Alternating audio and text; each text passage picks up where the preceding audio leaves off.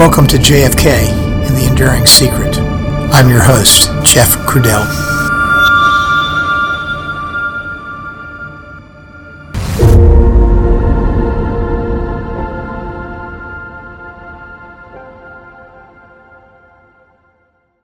Hello, everyone, and welcome back to the podcast. Today's episode is episode 185, and it's the third in a multiple part episode set related to Richard Case Nagell. I hope everybody had a nice Labor Day weekend.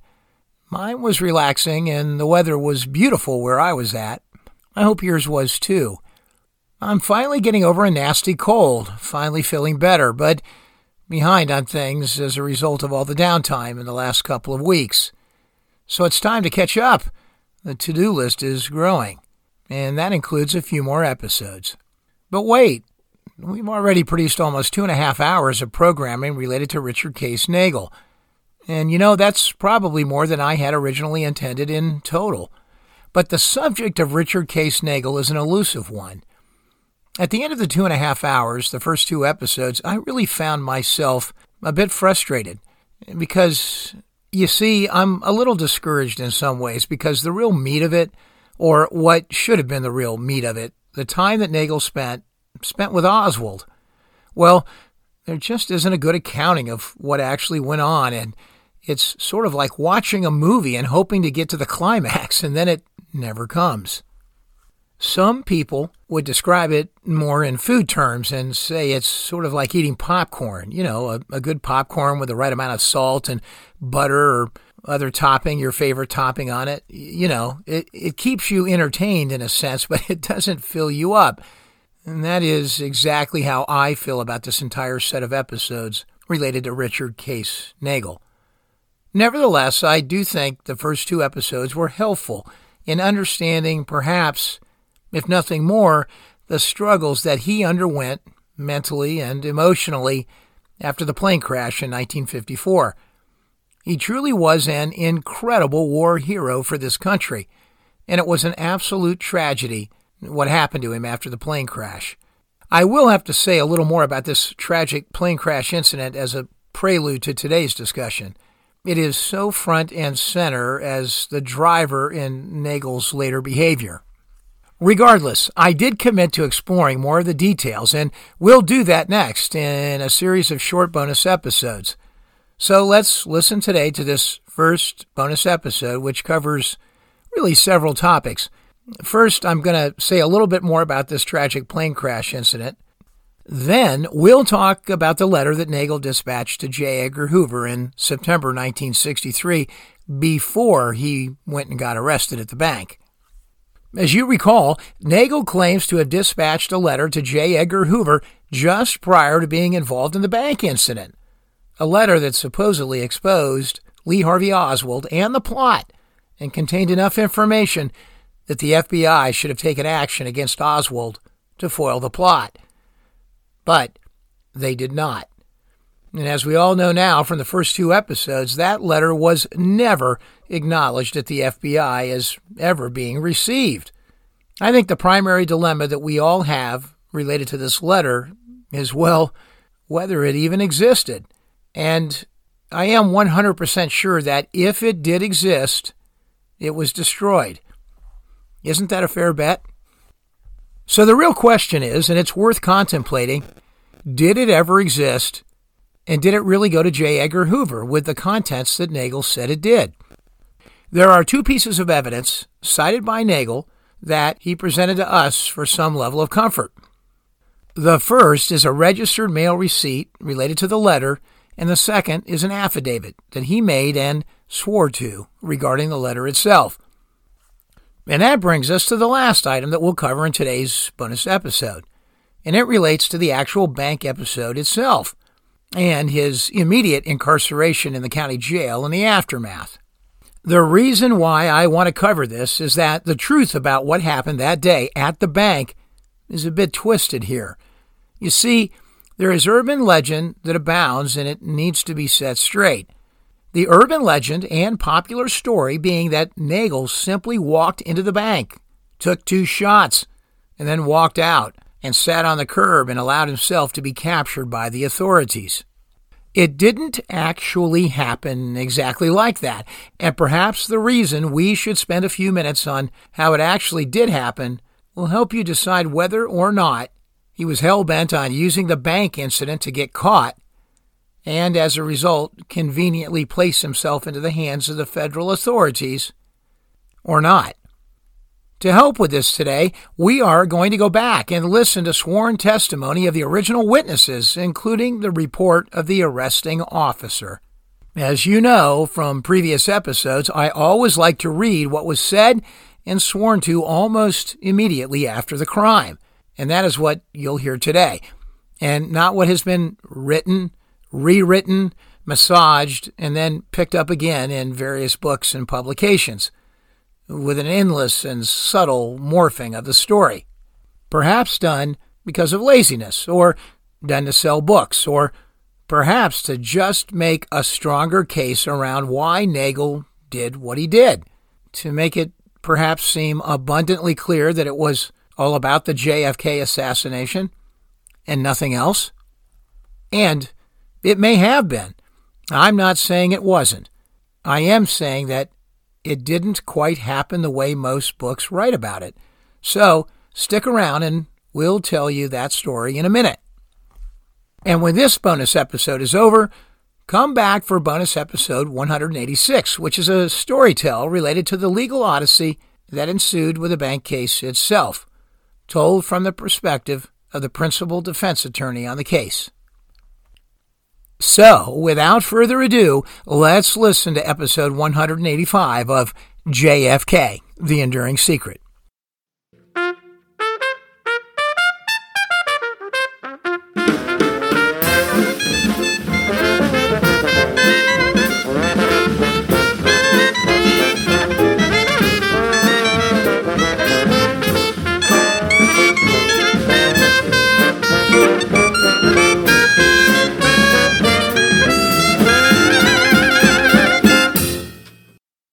It was around Thanksgiving time, and Nagell wanted to get back to San Francisco to see his girlfriend.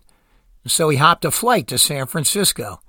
And when his time was up there, he took a military flight back to the Baltimore area on November 28, 1954. And on his way back on that flight on a B 25 bomber, he was the only Army man in the company of five Air Force personnel. All of them but Nagell would soon die. Toward the end of the flight, which was originally scheduled to touch down at Andrews Air Force Base near Washington, D.C., the flight was diverted in the middle of a pelting rain and redirected toward Friendship Airport in Baltimore. They got within 14 miles of Friendship Airport before radio contact was lost.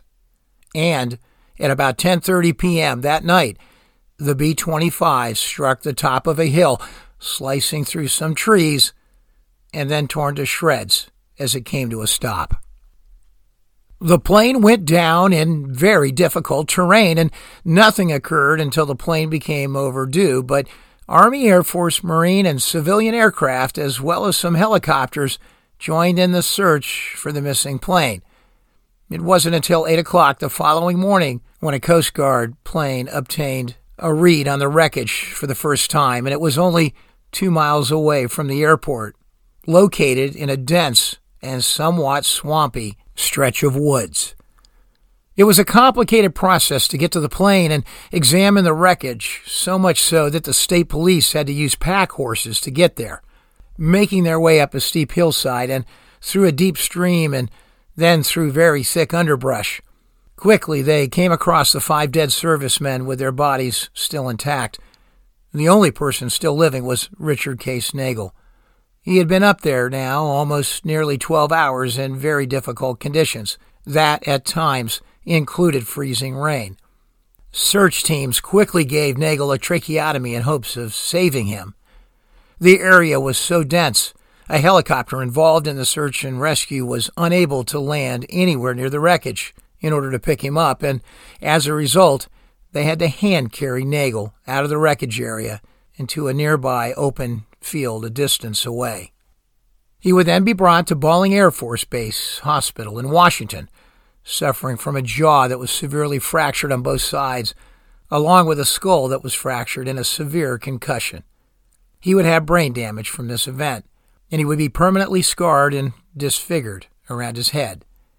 But Nagell was a tough guy, and even as quickly as the next day, he had begun to stabilize.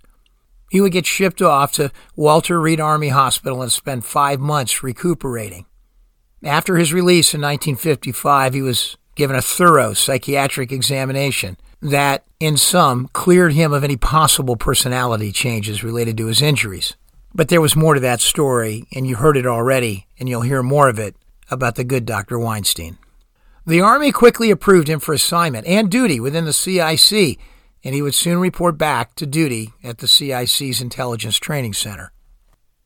Now, let's fast forward some nine years later, after a brilliant soldiering career in Korea, after a run in the Counterintelligence Corps, time spent in the Far East, under the deepest of the Army intelligence spy operations, the FOI, operations which seemingly involved him in a black ops mission to murder a U.S. Marine sergeant who had defected in place, a man who had become a suspected communist spy there, in Japan.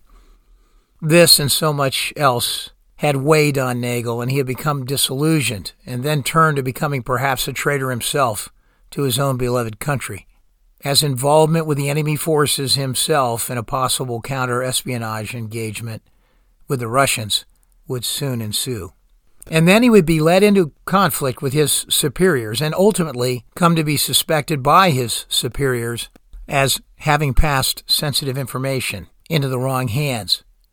And then all of that finally leading to him being relieved of all sensitive duties inside the military, including all military intelligence activities, but somehow navigating to an honorable discharge out of the Army, and then into sadly enough, an unsuccessful transition into civilian life as an investigator for the California Alcohol Beverage Control, or ABC, where he was shot once during that time frame, and which may or may not have been related to some of the things he was doing as an ABC investigator.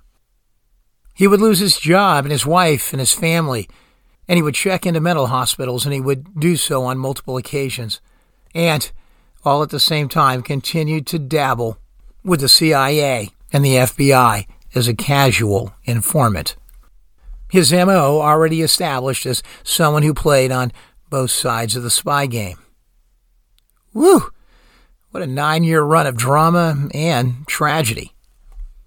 And all of that only to bring himself to the remarkable story of 1962 when he supposedly was recruited by our government to go to Mexico City and engage in a disinformation program to help our country deal with the Cuban Missile Crisis in October 1962.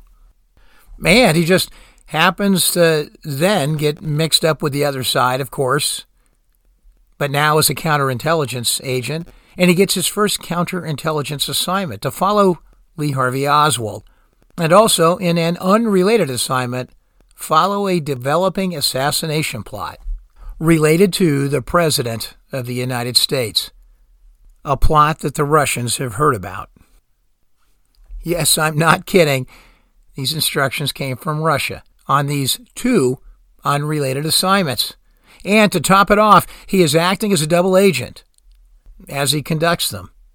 Oh, and uh, I'm sorry, I forgot. Throw in before that a little look see at Marina Oswald to determine if the rumors are true that she really wants to divorce her loco American Marine husband and come back to Russia. Oh, yeah, and I also left out that Lee Harvey Oswald and Richard Case Nagell were already connected, having conducted at least one covert operation together related to Colonel Eroshkin in Japan, and even spent time together at the Queen Bee around that same time. Boy, you can't write this stuff.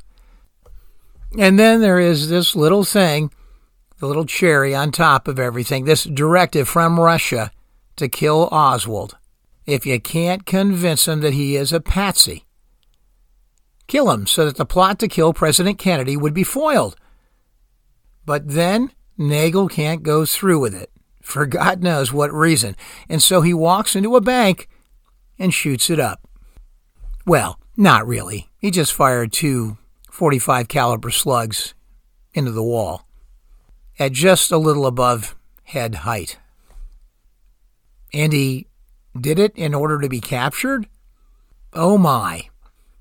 Well, I am exhausted with that little lead in or lead up synopsis. I'm exhausted before we even get started on today's episode related to the bank and Hoover's letter. You know, Dick Russell would tell a story relayed to him about Nagell's action on the day of the assassination. Nagell was still sitting in an El Paso jail cell, but apparently he managed to pass a note to one of the jailers, a man named Jesus Mendoza, or otherwise known to Nagell as Chewy. Scribbled on the piece of the paper was a request for Nagell to speak with the Secret Service right away. Russell would locate Mr. Mendoza at his home in Texas years later, and he had no recollection of the event. The note passing from Nagell, that is. Although it was clear that Mr. Mendoza was aware of the sensitivity of Nagell's possible involvement and the involvement of the Secret Service and FBI in interviewing Nagell. Passing the buck to his superior, he would tell Russell that arguably his boss would know more. But Captain Raymond O'Rourke refused an interview by Russell in 1975, and he died after that. Well, that smells like smoke, doesn't it? That possibly there was someone who could have verified something quite sensitive, but they never did. They refused to open their mouth. So, to be honest, we have no idea what they would say about it or would have said about it. Sadly enough. Well, not long after the assassination, El Paso FBI agent Thomas B. White Jr. came and interviewed Nagell.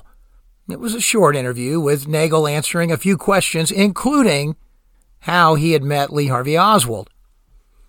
But Nagell wanted to speak with the Secret Service and not the FBI. He would answer some things and not answer others. And the meeting then ended abruptly. But Agent White was still interested, and he came back a few days later. And this time he was accompanied by two more agents, one FBI and one from the Secret Service, men assigned to the assassination investigation. By this time, Nagell was convinced that the FBI was involved in some way, and he refused to cooperate at all with the questioning on that day, given the presence of the FBI. Again, there is a story of Nagell writing an important letter to an important official that night in the jail on the night of the assassination.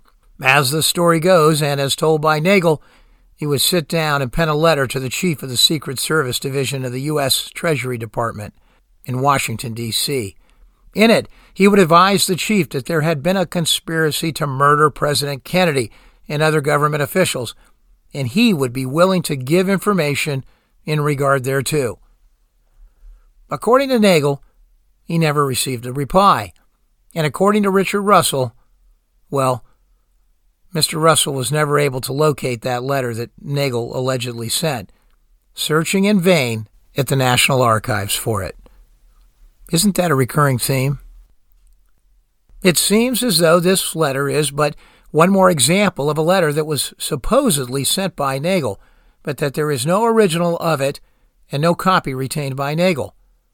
But sadly, this is the kind of evidence, if it ever existed, that is so damning. So damning that there is no doubt correspondence like this, if it ever did exist, would have been deep sixed by the Secret Service. So, who do you believe here? The war hero with a series of clearly manifested emotional and behavioral health issues? Or the skeptic in you?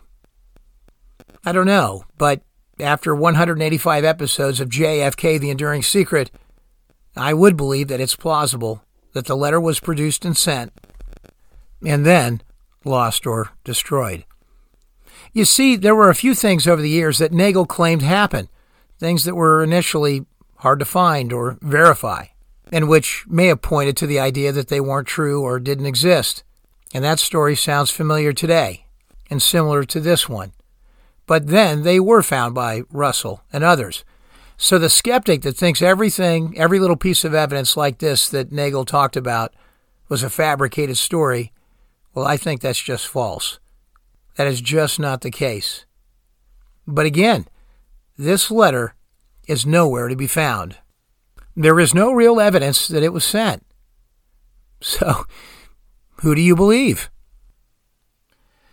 But the Secret Service letter is a warm up of sorts when you think about letters written and sent by Nagell.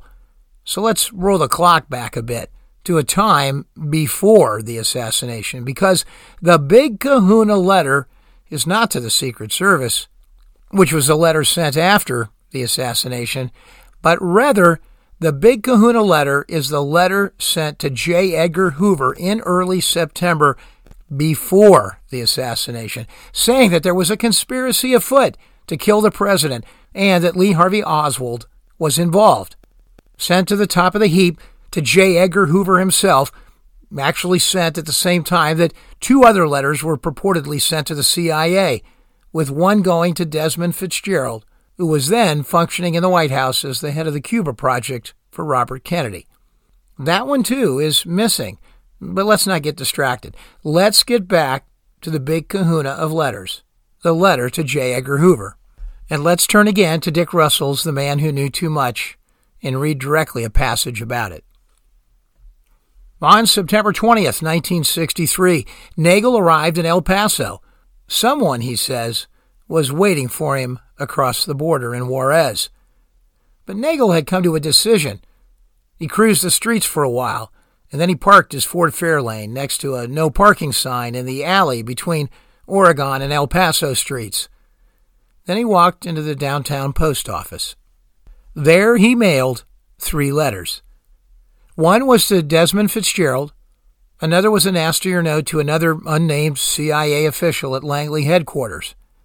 In an envelope, Nagell mailed five $100 bills, and he says an airplane ticket to Mexico City. At his trial the following June, when asked about the intended recipient of the money, Nagell said, I think that at this time, the Federal Bureau of Investigation knows as to whom I mailed it, but I am not going to state it. Later, Nagell would reveal that the $500 was the expense money for Oswald's Mexico trip. But in 1974, Bud Fensterwald would write to Nagell and ask him a question. He wanted to know whether Oswald might have gone by bus instead of plane to Mexico in an effort to make a few bucks. Nagell wrote back, I doubt it, mainly because I have cause to believe that he was never given or did not receive the $500. There may have been a witness when Nagell mailed his package in El Paso late that afternoon. Awaiting trial on April 7, 1964, Nagell wrote a letter to one of his El Paso attorneys asking that a $50 money order be telegraphed to Vaughn L. Snipes, or otherwise known as Vaughn Marlowe. If you do not have the money left, Nagell wrote, then I have the money available in my jail account. This request is in conjunction with my obtaining a deposition and witness to the fact that I mailed $500 from El Paso on the date of my arrest. Later, Marlowe was interviewed by Russell, and he would say he did not remember ever receiving any $50 money order from Nagell. And he said he had no idea why Nagell would have made such a request of him, or what witness Nagell could have been describing. Again, it's another arcane moment that we have to ask was it true, or was it the rantings of a man seriously compromised from a behavioral health perspective. The letter to Desmond Fitzgerald was also not recovered. Remember, as I just said, Desmond Fitzgerald was serving at the time as Robert Kennedy's operative in the White House on the Cuba Project, and he was a CIA officer himself. That letter was never discovered, and the registered mail receipts for all of these letters that Nagell represents he mailed via registered mail and retained proof of mailing all those receipts for proof of mailing went missing after the police took all evidence from his car later that afternoon, after his arrest on bank robbery charges. Were the proof of mailings there? Well, if they were, they were never found. And they were not included in any inventory of the items that were confiscated that day, because the inventory contained in the police report on just what papers were found in the car just happens to zoom right out and lose all of its detail the moment they begin describing the files and all the paperwork confiscated from Nagell's car. Now, this may or may not be somewhat odd, and especially in light of the intense detail that lays out all the other items confiscated from the car. You know, it was almost as if Officer Jim Bundren just plain got tired by the time they were finishing up the police report. And what was in those paper files which probably didn't mean much to him, well, it was the last thing on the list, and it was probably just the last thing between him and going home and eating a sandwich. So they simply listed it generically as folders or something to that effect. Actually, you'll hear exactly how they described it in a minute when we hear an actor read Jim Bundren's own police report. Again, Bundren was the arresting officer, as we know. So now we have three missing letters three missing receipts supporting proof of mailing. you know, there were a myriad of items seized from his car when he was arrested in El Paso. And through a court hearing held on December 4th, 1963, Nagell's lawyers were able to persuade authorities to return the contents under the premise that they were important to preparing for his trial. But not everything was returned. According to Nagell, two things that weren't returned were the receipt for his registered letter sent to Hoover, and at least one of his personal notebooks. So, where does that leave us? We're down to the only evidentiary item that Nagell subsequently puts forth to substantiate the existence of the Hoover letter, and it's a sworn statement. So, let's listen to it now in an actor's voice. I, Richard C. Nagell, being first sworn, depose and say. In September 1963, the exact date of which I am capable of verifying, I dispatched a letter via registered mail, addressed to Mr. John E. Hoover, Director Federal Bureau of Investigation, United States Department of Justice, Washington, 25, D.C. The envelope in which this letter was enclosed, bore the same address. In addition to the return address Joseph Kramer, A. P. D. O. Postal 88-BIS, Mexico DF, Mexico, and was mailed within the United States. This letter was neatly typed written, and composed in the style and format used by operational personnel of the Central Intelligence Agency in writing their reports. That is, it was clear and concise, with the names of persons and organizations typed in caps. In the aforesaid letter, I advised Mr. Hoover of a conspiracy, although I did not use the word conspiracy, involving Lee Harvey Oswald, to murder the chief executive of the United States President Kennedy. I indicated that the attempt would take place during the latter part of September 1963, probably on the 26th, the 27th, the 28th, or 29th. Presumably at Washington, D.C. I furnished a complete and accurate physical description of Mr. Oswald, listing his true name, two of his aliases, his residence address, and the conspiracy, either an overt act which constituted a violation of federal law, to warrant an immediate investigation, if not the arrest of Mr. Oswald. I revealed something about myself, which incriminated me on another matter. I stated by the time you receive this letter, I shall have departed the USA, for good. I signed the letter with the name Joseph Kramer, an alias of a known communist Soviet agent, then residing in Canada, and also an alias that I had used during my meetings with two FBI agents in January 1963, at Miami, Florida, who in turn used the name The Tacos. I am willing to take a polygraph examination relative to any and all statements made herein. Signed Richard C. Nagell and sworn to on this 21st day of November 1975 before the notary public in the state of California Albert S. Fujimoto. Nagell claimed that he signed the letter to Hoover using a pseudonym, Joseph Kramer, with a K.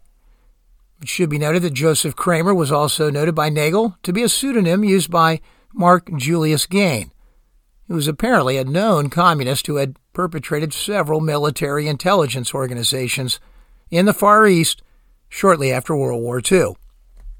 It was one of the many aliases used by Nagell, including variations on the spelling of Joseph Kramer with a K and a C, and he also used the pseudonym at times of Robert Nolan. There were others as well. All of this verified by a document declassified in 1974 by the CIA. And this particular one use, Joseph Kramer with a K, was actually explained by Nagell in a 1974 brief filed with the Court of Claims related to his disability claim. He claims he even gave a Mexico City address as the return address on the Hoover letter. By the way, the story of Gayn is fascinating, but we won't wander into it today. However, Dick Russell covers it well in his book. See, that's the reason you have to go out and buy The Man Who Knew Too Much. It's fascinating on all sorts of fronts. I'm glad you're sticking around and listening to these bonus episodes because, as I told you, there would be a few little tidbits here and there. And did you know that Nagell not only wrote that original letter to Hoover before the assassination, but he actually also wrote a letter to Hoover from his jail cell after the assassination and as his own trial was approaching. He did so on April 16, 1964.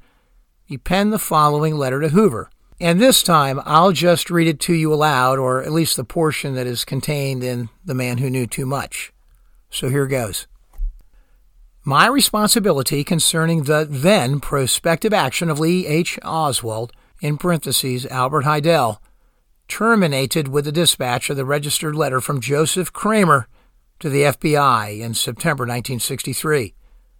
Since the information disclosed in that letter was judged to be mendacious by the FBI, as is quite evident, then with whom the responsibility lies for what subsequently happened in Dallas is rather obvious.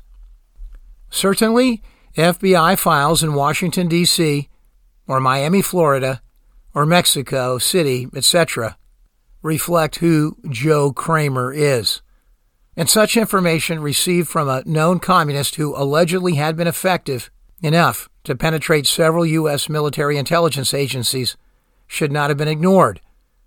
In this respect, the efficacy of the FBI is the responsibility of its director, regardless of the actions or judgment of his subordinates.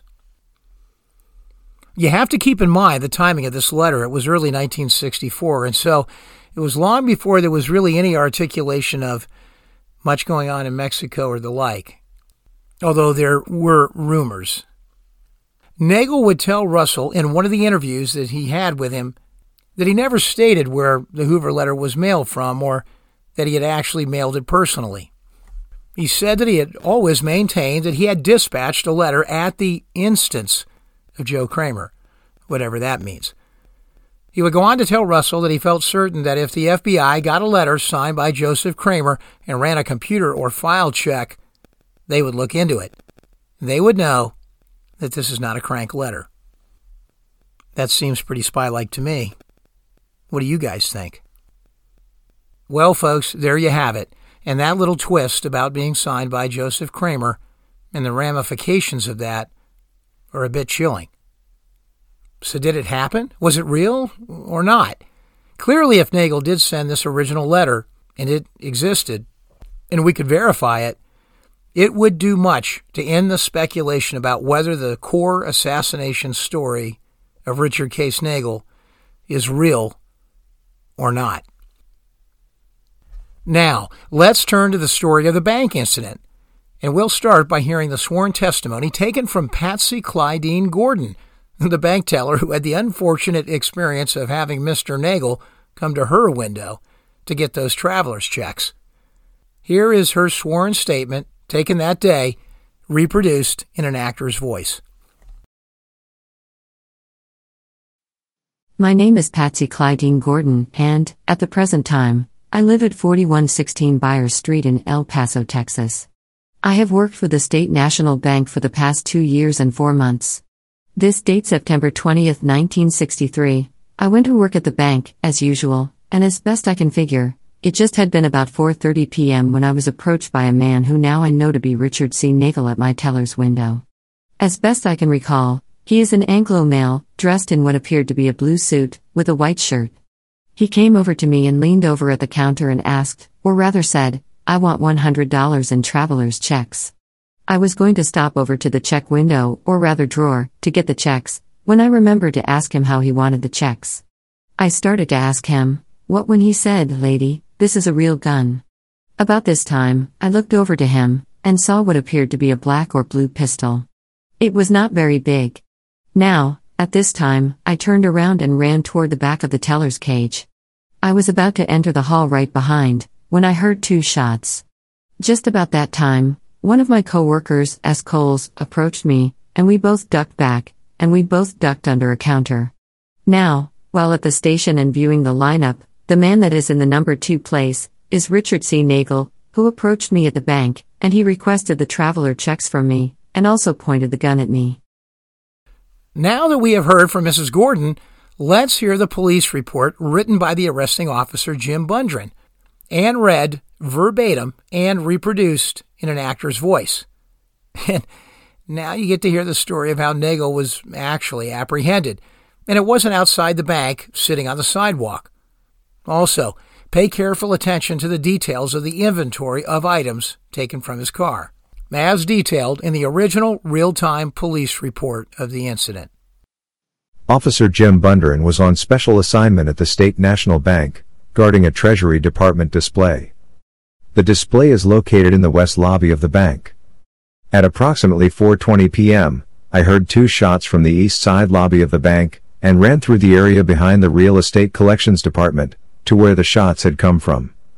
At the time I reached the east lobby of the bank, someone yelled that the subject had run out the west side door and gone south on Oregon Street. I ran out the door of the bank, chasing the subject to the corner of Oregon and Overland, and then west on Overland as I reached the alley between Oregon and El Paso Streets, which is alley B, and then a 1957 yellow and white Ford came out of the alley and started into the moving traffic on Overland.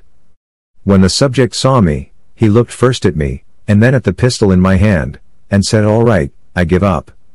I asked the subject to get out of the car, which he did, and then if he had a gun.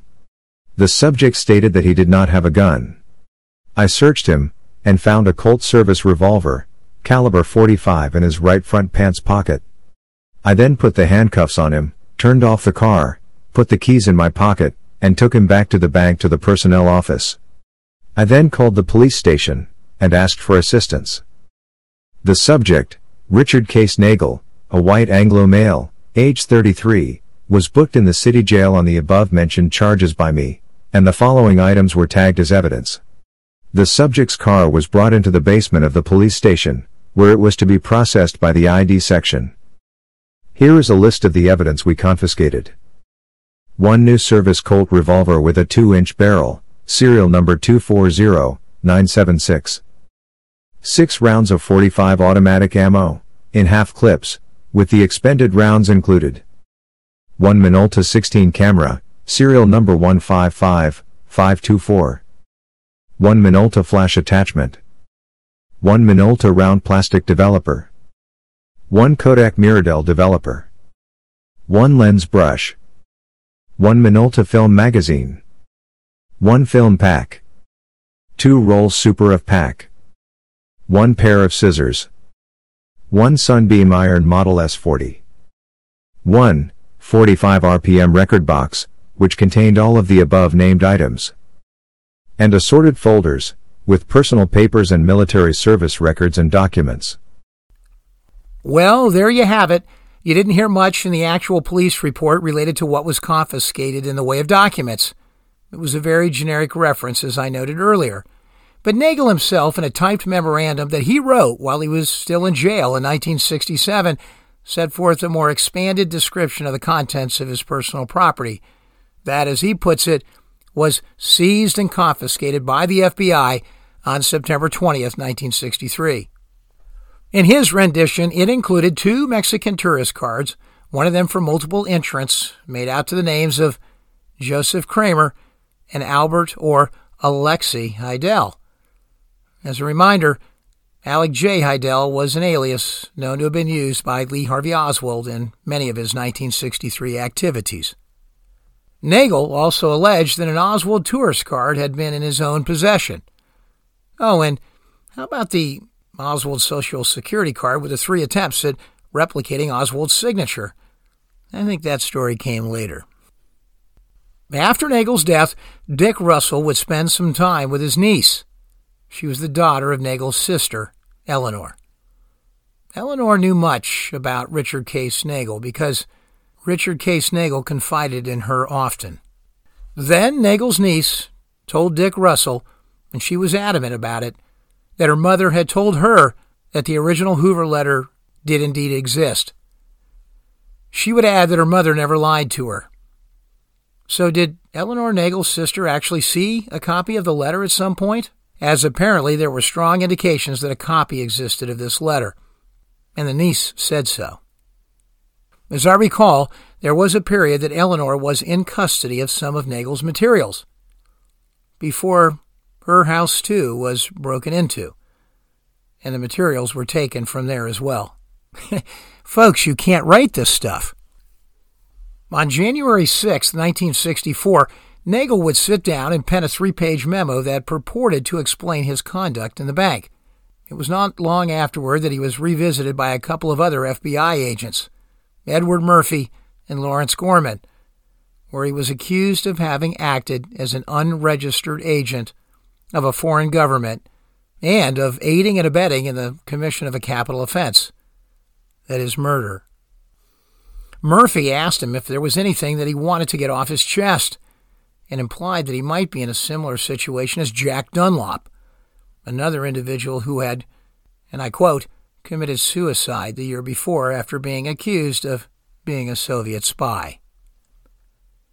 It was then that the FBI agent asked him directly whether he was ready to go to Springfield which is a prison psychiatric facility, a medical center for federal prisoners located in Springfield, Illinois, a psychiatric facility with a particular set of programs and emphasis on behavior modification.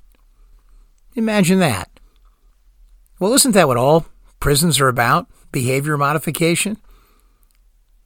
I guess it's a pretty benign tuck in, isn't it? Well, Nagell refused the offer, and the FBI agent assured him that he was going to prison. And it escalated from there, with Nagell accusing the FBI of covering up the assassination. Nagell asserted that he could have reported Oswald's presence in Dallas before the assassination. While there was not much the Warren Commission could do with that, purely hypothetical after the fact assertion, but nevertheless, FBI agent Dean Ray prepared and submitted a report for the commission, reporting just that. And then Hoover would shoot off on the same day a memo of his own, citing that the court on September 24, 1963, had ordered a psychiatric evaluation of Nagell after his arrest at the bank. And that psychiatric evaluation request alone was the basis for Hoover stating that there was no need to pursue any of Nagell's allegations any further. Painting Nagell as mentally unstable and perhaps psychotic was already a narrative forming around him in order to silence anything he might have to say. Thank you for listening to episode 185 of JFK The Enduring Secret.